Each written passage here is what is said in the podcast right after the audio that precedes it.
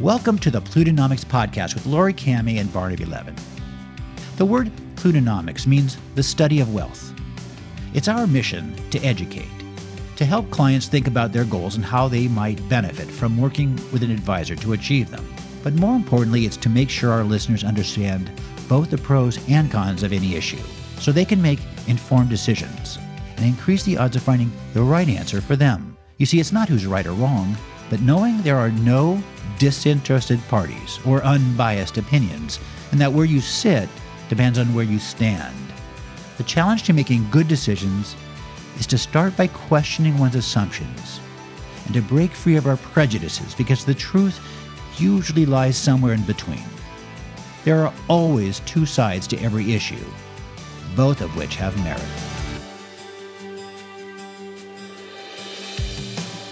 Last time, we revisited one of our earliest discussions on demographics because we believe there are forces at work that are driving not only politics, but social interaction in general.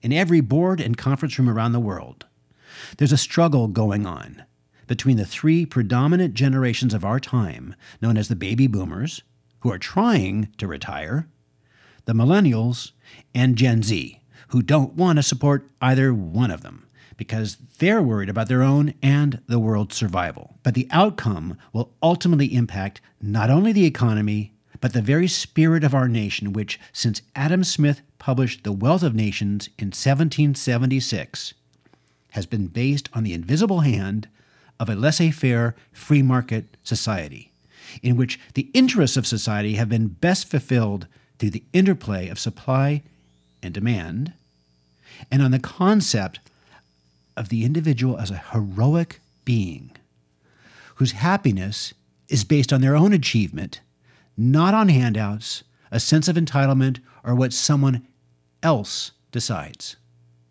Today, however, given the upheaval going on in global markets, we want to address something we're right in the middle of, which is a state of capitulation.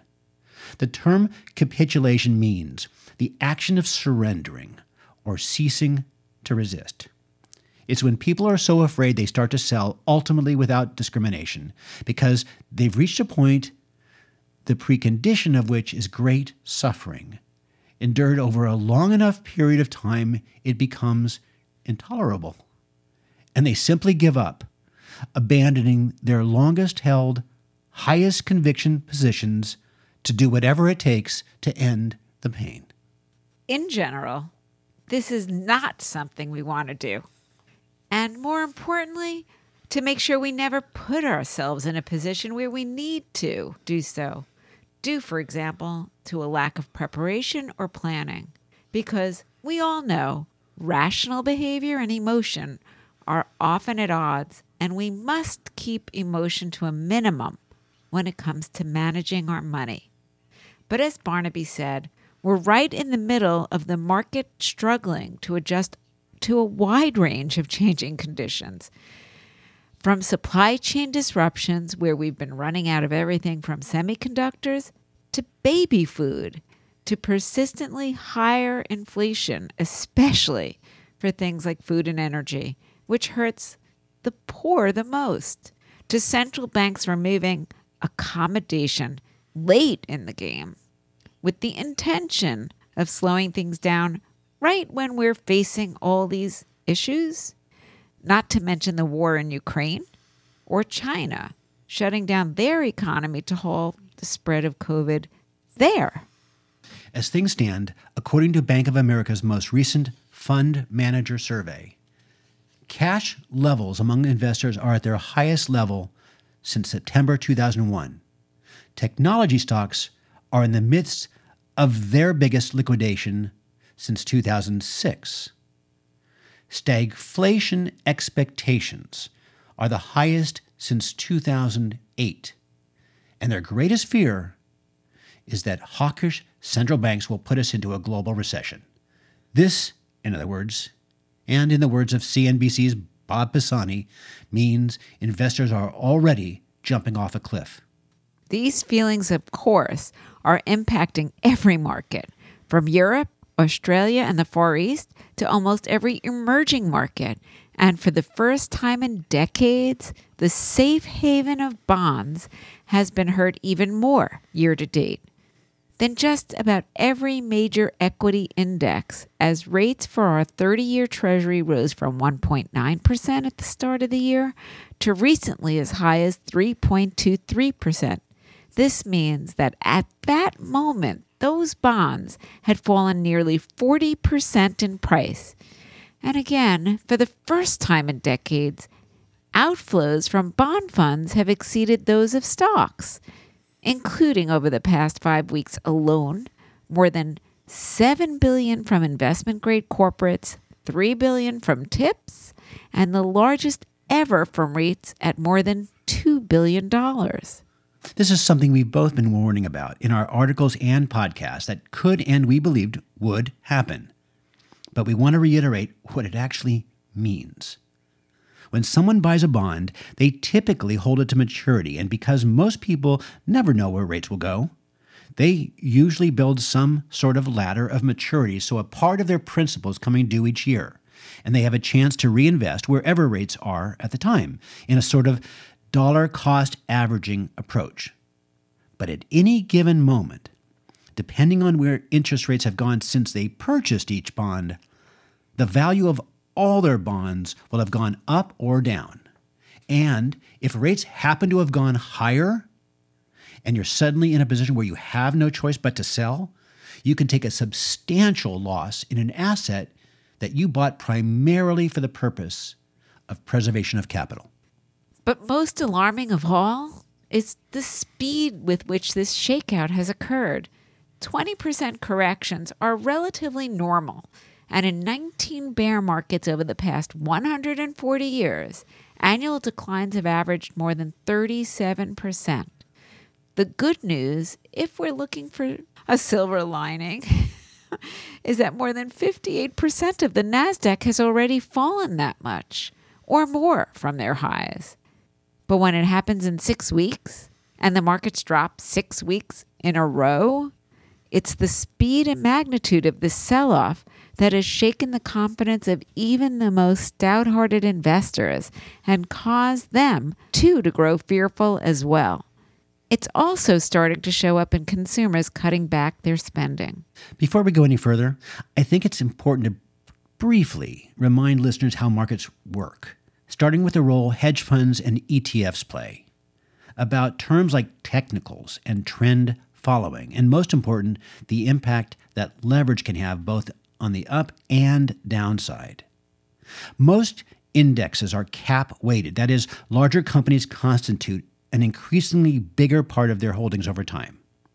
And according to the Pareto principle, which I wrote about in one of my Equus reports, 80% of the return of most indexes is due to 20% of the holdings. This means that indexes are filled with losers you can't get rid of without selling your winners as well. And as a consequence, when people are fearful, they throw the baby out with the bathwater. The fact is, most hedge funds have increasingly used ETFs to respond instantly to daily news and events, thereby becoming the proverbial tail that wags the dog. They use leverage to magnify their returns by borrowing against their other holdings and they pay close attention to key technical support and resistance levels. And when either is broken, their selling or buying accelerates. And as Art Cashin often says, when you can't sell what you want, you end up selling what you can, which often means selling your best performers. Unfortunately, when things go wrong, those funds and individuals who used leverage on the way up can suddenly be subject to what's known as a margin call on the way down. When the value of the securities in their account falls below a certain minimum or maintenance level that requires the holder to add cash or sell securities at prices they clearly wish they didn't have to, or they would have done so before. Barnaby's point about bonds is that people often say they don't have to sell, and if they don't and they hold to maturity, they won't suffer a loss. Eventually, they'll get their money back, but that, of course, could be years later, depending on the bond's maturity, and of course, they'll be losing purchasing power due to inflation. So why is it so hard for people to think the same way when it comes to the stock market? And again, when looking at any long-term chart of the S&P 500, we know there've been dozens of times over the years when something happened to shake our confidence. From the tech bubble bursting in 2000 to 9/11 to the great financial crisis of 2008. Each time there were significant drops in equity values, and each time it took our breath away. But then things eventually settled down and began to recover before moving higher again. But even though we intuitively know this, there comes a point when that memory fades and we react by selling. It's just human nature. At some point, we reach a point when we suddenly think everything will go to zero. And we give up, abandoning even our longest held, highest conviction positions to do whatever it takes to end the pain. But let's say we saw it coming. Let's say we knew we were about to face a 37% fall in the market. What would you give to have sold everything in advance before it happened? To preserve capital and your peace of mind.